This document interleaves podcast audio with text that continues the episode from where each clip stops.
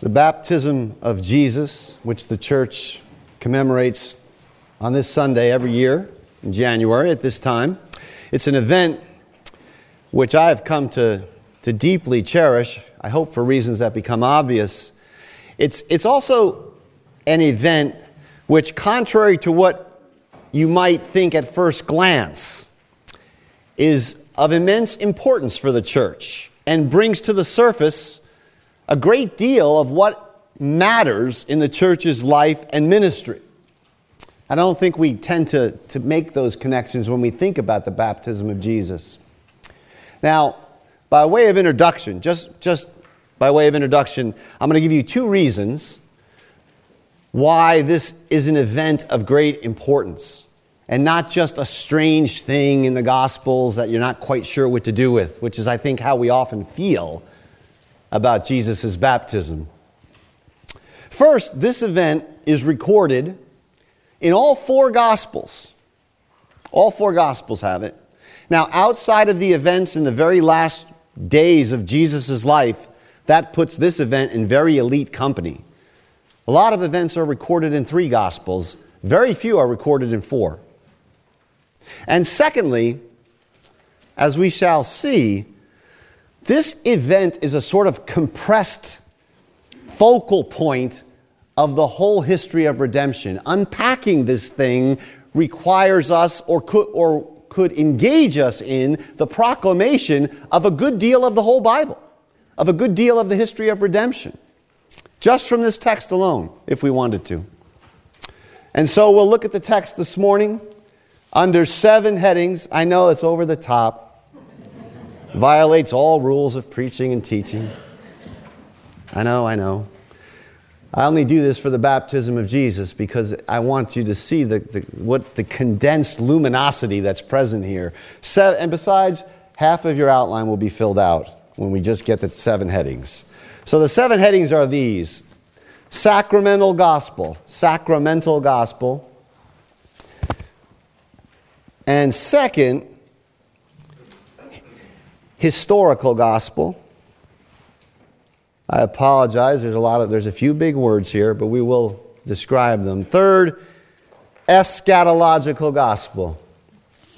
E S C H A T O L O G I C A L.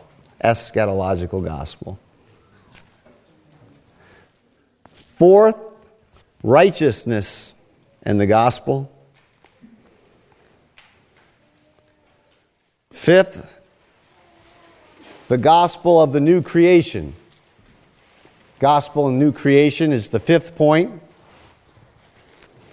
Yes, all of this from the baptism of Jesus. And this is an edited list.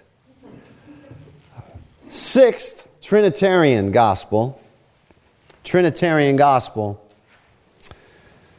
And seventh, gospel ordination. Gospel ordination. If it sounds difficult, it's not. It really isn't. It's not that bad.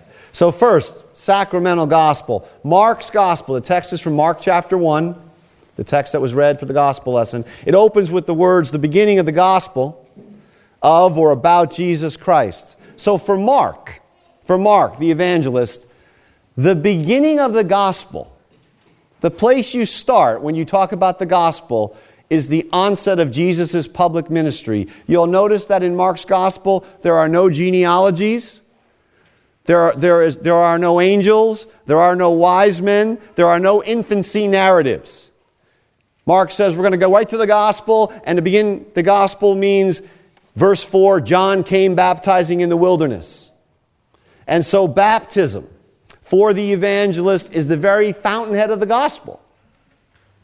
He places the ministry of John the Baptizer and his account of baptizing our Lord prominently right at the opening of the story.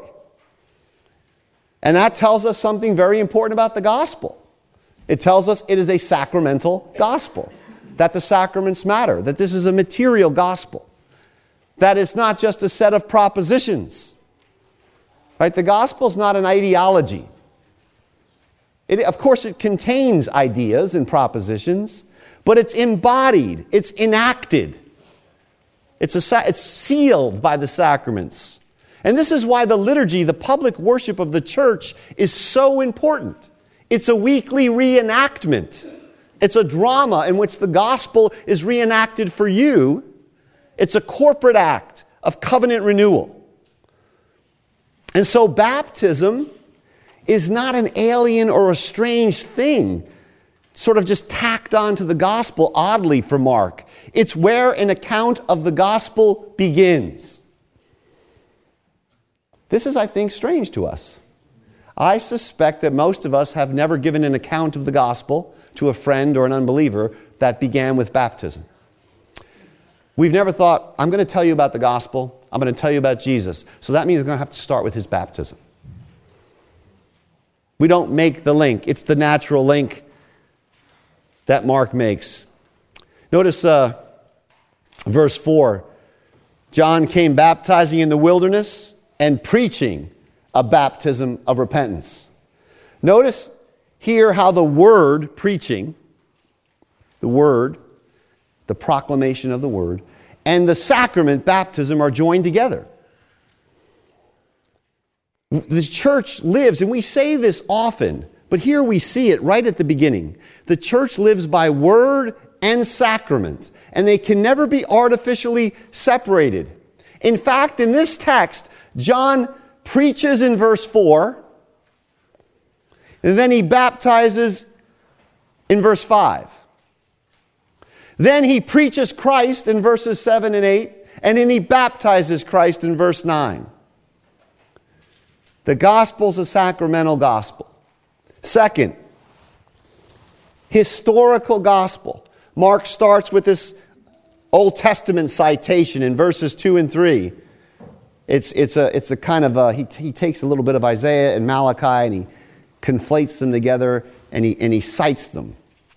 And in that passage that he cites, you can see that the whole history of Israel, culminating in John the Baptist, is a preparation for the gospel.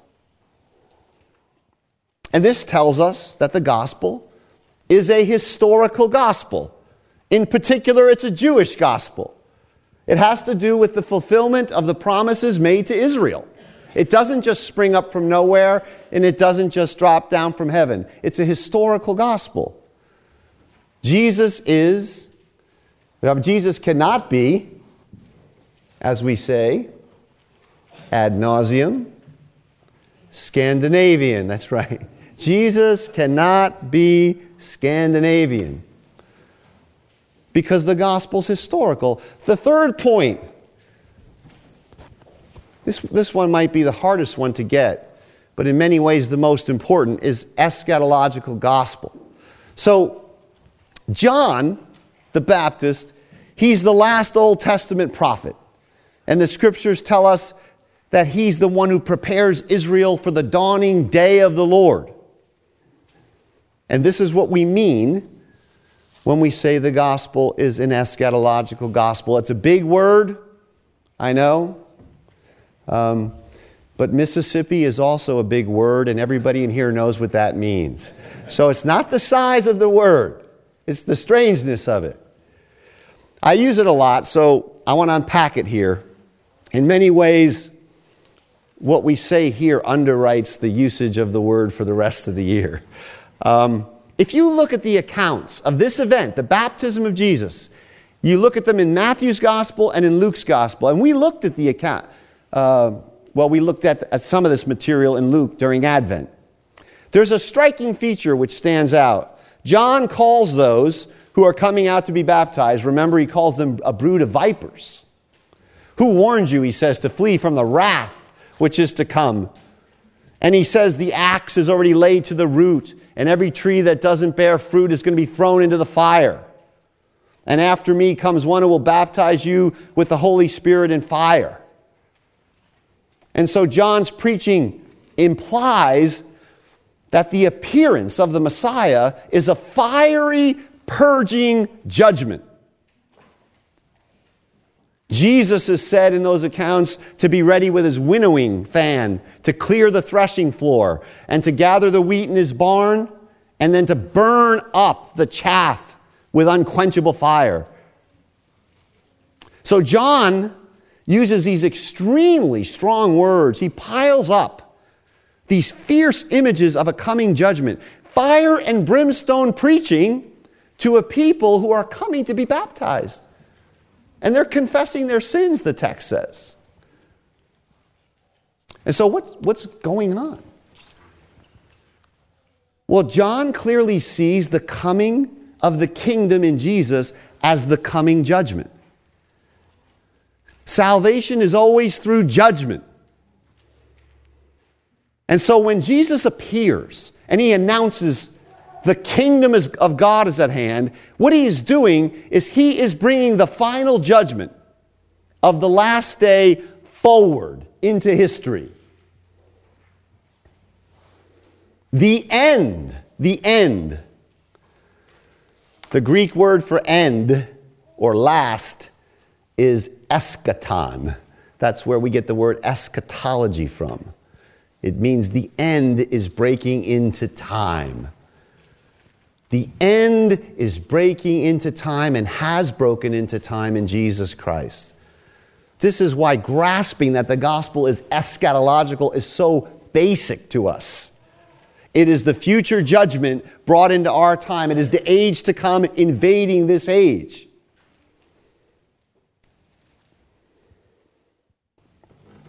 Now, something wonderful happens here in our text. And it, and we didn't look at this at Advent. This is the reason the baptism of Jesus must be proclaimed and preached and celebrated after Advent. So the one who appears, the one who's going to administer the wrath which is to come, the one with the axe laid to the root, the one who baptizes with fire, the one who's going to burn up the chaff with unquenchable fire, that one appears on the scene. He is ready to usher in his kingdom. The eschatological judgment is at hand. The fiery preaching of John the Baptist is now about to be realized. And how does the one who's going to realize it appear? Well, he appears remarkably as one of us. He's back there in the line waiting on line with all of his guilty countrymen, shuffling along with the unwashed masses, ready to submit to John's preaching and baptizing ministry. And this means that Jesus identifies fully with Israel and with you, with you, under John's scathing account of the coming judgment. He stands on your side to bear that judgment. And thus, the gospel is an eschatological gospel. Fourth, the gospel and righteousness. So, I think if we're honest, we'll admit that the baptism of Jesus creates a, a, a, some problems for us. If it's a baptism of repentance for the forgiveness of sins, which verse 4 says it is, if it involves fleeing the wrath to come, then why does Jesus submit to it? It doesn't appear that he should be a candidate for John's baptism. And this was really a scandal. It's been a scandal actually throughout the whole history of the church. People don't know what to do with it, which is why often what we do with the baptism of Jesus is we just we just kind of throw we don't, we don't know what to do with it. But in Matthew's account, when Jesus comes to John, John says, Wait a minute, I need to be baptized by you. And you're coming to me? And you might remember what Jesus says there to John. He says, Permit it to be so for now, for thus it is fitting for us to fulfill all righteousness. Jesus is saying something basically like this to John If I'm going to fulfill all the promises concerning the Messiah, and the righteousness of God which the Messiah brings, then I have to submit to this rite of baptism, John. He's affirming that if God's righteousness is going to be fulfilled, He must identify with us fully and completely.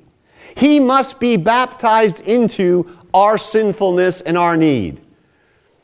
By baptized into here, we mean identified with. A good substitute for the word baptized or baptism in your Bible is identified with. And so this event teaches us that Jesus is not identified with our corruption and our guilt solely at the cross. But the whole of his life, the totality of his existence, what the Reformed tradition calls his active obedience, is for you. It's vicarious. There's a marvelous statement from John Calvin, which I love, and he says this From the time he took the form of a servant, he began to pay the price of our liberation. It's in your outline. You should know that. From the time he took the form of a servant, he began to pay the price for our liberation. The whole of his suffering is a part of the payment for you and I for our liberation and redemption. And that's vividly set forth here in his baptism. He lives, he lives identified with you so that he can die identified for you. One of the church fathers put it this way. This is also a wonderful citation. Now, this is a, an early church father. He says this He says, Even as Christ fulfilled the righteousness of baptism, he fulfilled the righteousness of being born and growing, of eating and drinking, of sleeping and relaxing. He also fulfilled the righteousness of experiencing temptation, fear, flight, sadness, as well as suffering, death, and resurrection. That is, according to the requirement of the human nature he took upon himself, he fulfilled all these acts of righteousness. One long act of righteousness. That's what the incarnate life of Jesus is. He called his death, you might remember, when Jesus looks ahead to the cross, he calls his death a baptism. And it's a baptism deeply linked to the baptism we're looking at today. This baptism in water at the hands of John implies that baptism in blood at Calvary. And that baptism in blood fulfills what is in view here in this baptism at the hands of John. And this means that the whole of Jesus' life is a baptism into our corruption, into our darkness to heal and restore us. He undergoes baptism, and then we are baptized into the baptized one. He is underneath our baptism. Another startling quotation, I think, from Calvin. He says this He dedicated and he sanctified baptism by his own body that he might have it in common with us as the firmest bond of the union and fellowship he has deigned to form with us. That's another remarkable statement. Again, we tend to come to the baptism of Jesus and not, we're not quite sure what to do with it.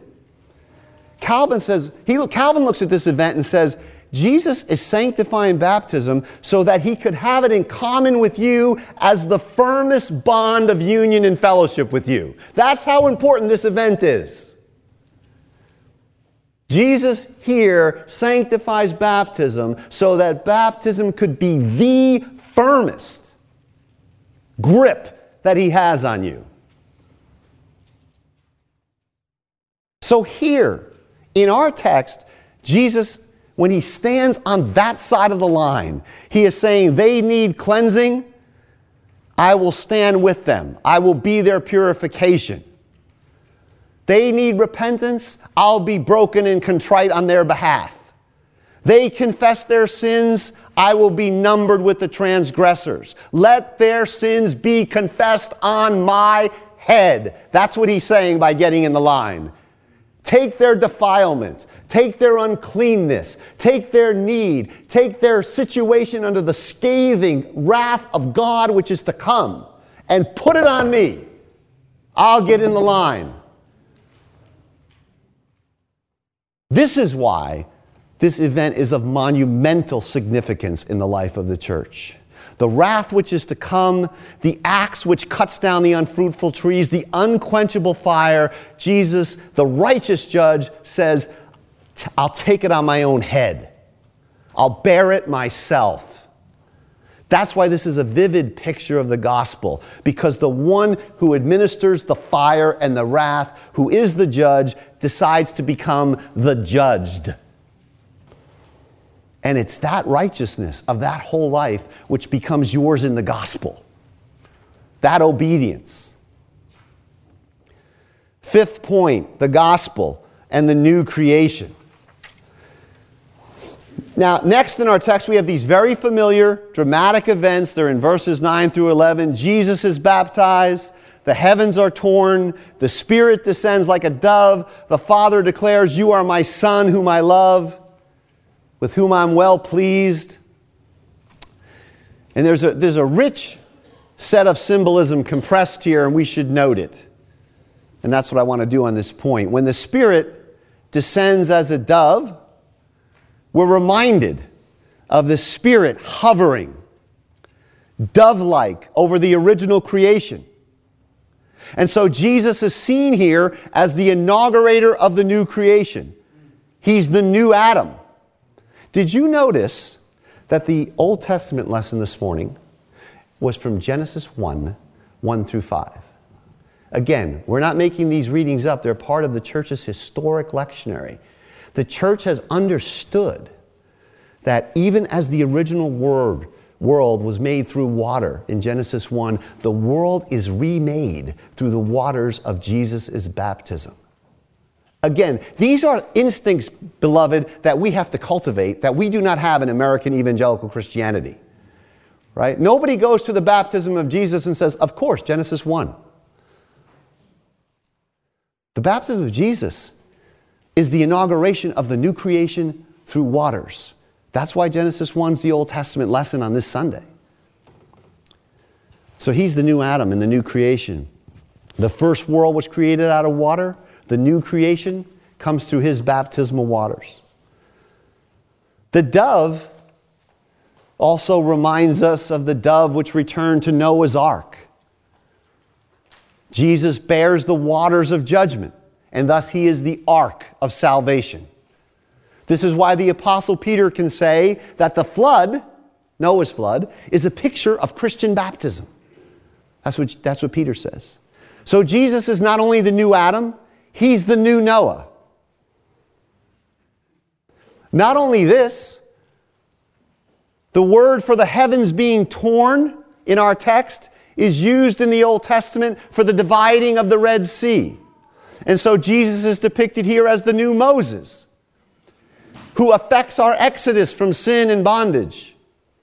Now, you might say that sounds kind of fanciful to me, but it's not at all. Because in the subsequent narrative, immediately after this baptism, immediately after it, in all three Gospels, the same Spirit which falls upon Jesus drives him into the wilderness to be tempted by Satan. That's what happens next. It's in Mark chapter 1, verses 12 and 13. So, what's, what are the Gospel writers saying? They're saying, as Israel was tempted for 40 years and failed, Jesus is tempted for 40 days and nights and prevails. As the heavens were torn in the, as the sea was torn in the Exodus, the heavens are torn here. And that same spirit comes upon the new Moses, the new Israel. He's driven into the wilderness and he's faithful where Israel has been disobedient. He is the new faithful Israel. And so, in this simple, dramatic descent of the Spirit, the, onto the Messiah, he set forth as the new Adam, the new Noah, the new Moses, the new Israel. In short, he's the new creation. He renews all things. Sixth, Trinitarian gospel. The Father speaks in verse 11 You're the Son whom I love, or my beloved Son, with you I am well pleased. And so, this baptism Remember, this baptism is the beginning of the gospel for Mark. It's Trinitarian. The Father speaks, the Spirit descends, the Son is baptized. The Father speaks, the Spirit descends, the Son is baptized. And so the reason that Christians are baptized into the triune name has its roots right here. Right here in the Trinitarian structure of this baptism. So the gospel from the very beginning is Trinitarian. Often people will say, ah, the Trinity came later. It was a construction of the church. It's artificial. It's really not there in the earliest Christian documents. Well, sure it is. It's right here in the earliest of the earliest Christian testimony. Seventh and final point gospel ordination. This, I hope, will help tie all of these things together.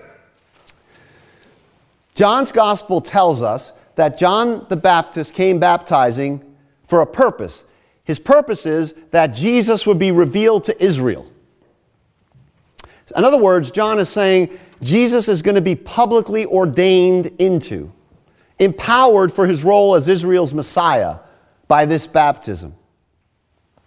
Now, we know this because in John's gospel, when Jesus is asked, you may remember this, he's asked, By what authority do you do these things?